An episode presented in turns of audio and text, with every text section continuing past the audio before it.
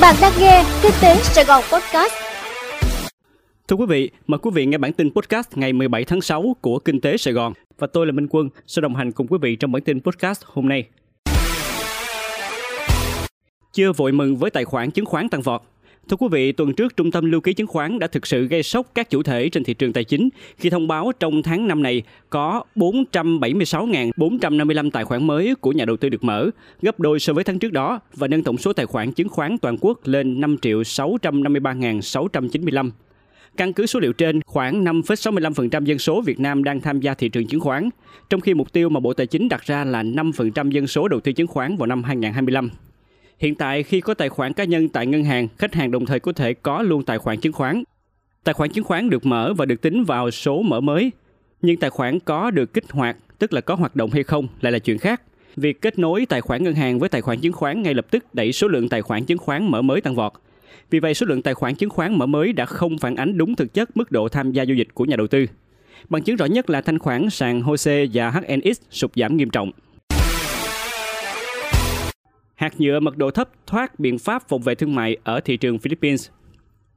Thưa quý vị, theo Thương vụ Việt Nam tại Philippines, Bộ Công Thương Philippines đã quyết định không áp dụng biện pháp tự vệ đối với mặt hàng nhựa mật độ thấp nhập khẩu từ một số quốc gia, trong đó có Việt Nam. Quyết định này dựa trên đề xuất tại báo cáo điều tra của Ủy ban thuế quan Philippines. Theo đó, hạt nhựa mật độ thấp nhập khẩu vào Philippines không có sự gia tăng về lượng nhập khẩu, cả ở mức tuyệt đối hoặc tương đối, trong thời kỳ điều tra từ năm 2015 đến tháng 6 năm ngoái. Nhiều ngành nghề được ưu tiên thu hút đầu tư vào khu kinh tế Vân Phong. Thưa quý vị, từ ngày 1 tháng 8 tới sẽ có nhiều ngành nghề được ưu tiên thu hút đầu tư vào khu kinh tế Vân Phong, tỉnh Khánh Hòa, như đầu tư xây dựng trung tâm đổi mới sáng tạo, trung tâm nghiên cứu và phát triển đầu tư công nghiệp năng lượng sạch, công nghiệp chế biến chế tạo công nghệ cao, xây dựng và kinh doanh sân bay, đầu tư bến cảng, khu bến cảng thuộc cảng biển đặc biệt, dịch vụ logistics. Đó là một trong những nội dung của nghị quyết về thí điểm một số cơ chế chính sách đặc thù phát triển tỉnh Khánh Hòa vừa được Quốc hội thông qua ngày 16 tháng 6 với 477 trên 480 đại biểu tham gia biểu quyết tán thành. Nghị quyết này có hiệu lực từ ngày 1 tháng 8 năm nay và được thực hiện trong 5 năm. Mở đường bay thẳng Việt Nam Ấn Độ, tăng tần suất đường bay đến Anh. Thưa quý vị, Vietnam Airlines vừa khai trương đường bay thẳng Việt Nam Ấn Độ vào chiều ngày 15 tháng 6 từ đây, mỗi tuần sẽ có 3 chuyến bay từ Hà Nội và 2 chuyến từ thành phố Hồ Chí Minh đến New Delhi, thủ đô của nước này. Từ ngày 5 tháng 7 tới, hãng cũng sẽ tăng tần suất của đường bay Việt Nam, Anh thêm 2 chuyến mỗi tuần. Từ thời điểm này, các chuyến bay giữa Hà Nội và New Delhi sẽ cất cánh vào các ngày thứ hai, thứ tư và thứ sáu. Các chuyến bay giữa thành phố Hồ Chí Minh và New Delhi cất cánh vào các ngày thứ năm và thứ bảy. Liên quan đến các đường bay quốc tế, Vietnam Airlines cho biết từ ngày 22 tháng 6 tới, hãng sẽ khai thác trở lại nhà ga Terminal 4, sân bay quốc tế London Heathrow, nước Anh. Sau đó, từ ngày 5 tháng 7, hãng sẽ tăng thêm 2 chuyến bay mỗi tuần giữa Anh và Việt Nam, nâng tổng số chuyến bay trên đường bay này lên 3 chuyến mỗi tuần. Tăng mạnh trong tháng 5 vẫn chưa thể tạo đột phá cho ngành gạo.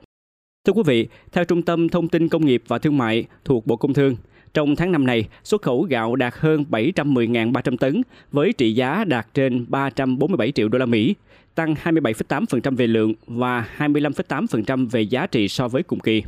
Kết quả xuất khẩu gạo tăng mạnh trong tháng 5 được xác định do nhu cầu từ thị trường nhập khẩu lớn nhất của Việt Nam là Philippines, khi có khối lượng đạt gần 355.000 tấn với trị giá trên 167 triệu đô la Mỹ, tăng 54,8% về lượng và 38,4% về giá trị so với cùng kỳ. Tuy nhiên, do xuất khẩu gạo không mấy khả quan ở những tháng trước đó, cho nên tổng khối lượng gạo xuất khẩu của Việt Nam trong 5 tháng đầu năm nay chỉ đạt khoảng 2,77 triệu tấn, với kim ngạch đạt khoảng 1,35 tỷ đô la Mỹ, tăng 6,6% về khối lượng nhưng giảm 4% về giá trị so với cùng kỳ năm ngoái. Quý vị vừa nghe xong bản tin podcast của Kinh tế Sài Gòn. Hẹn gặp lại quý vị trong bản tin ngày mai.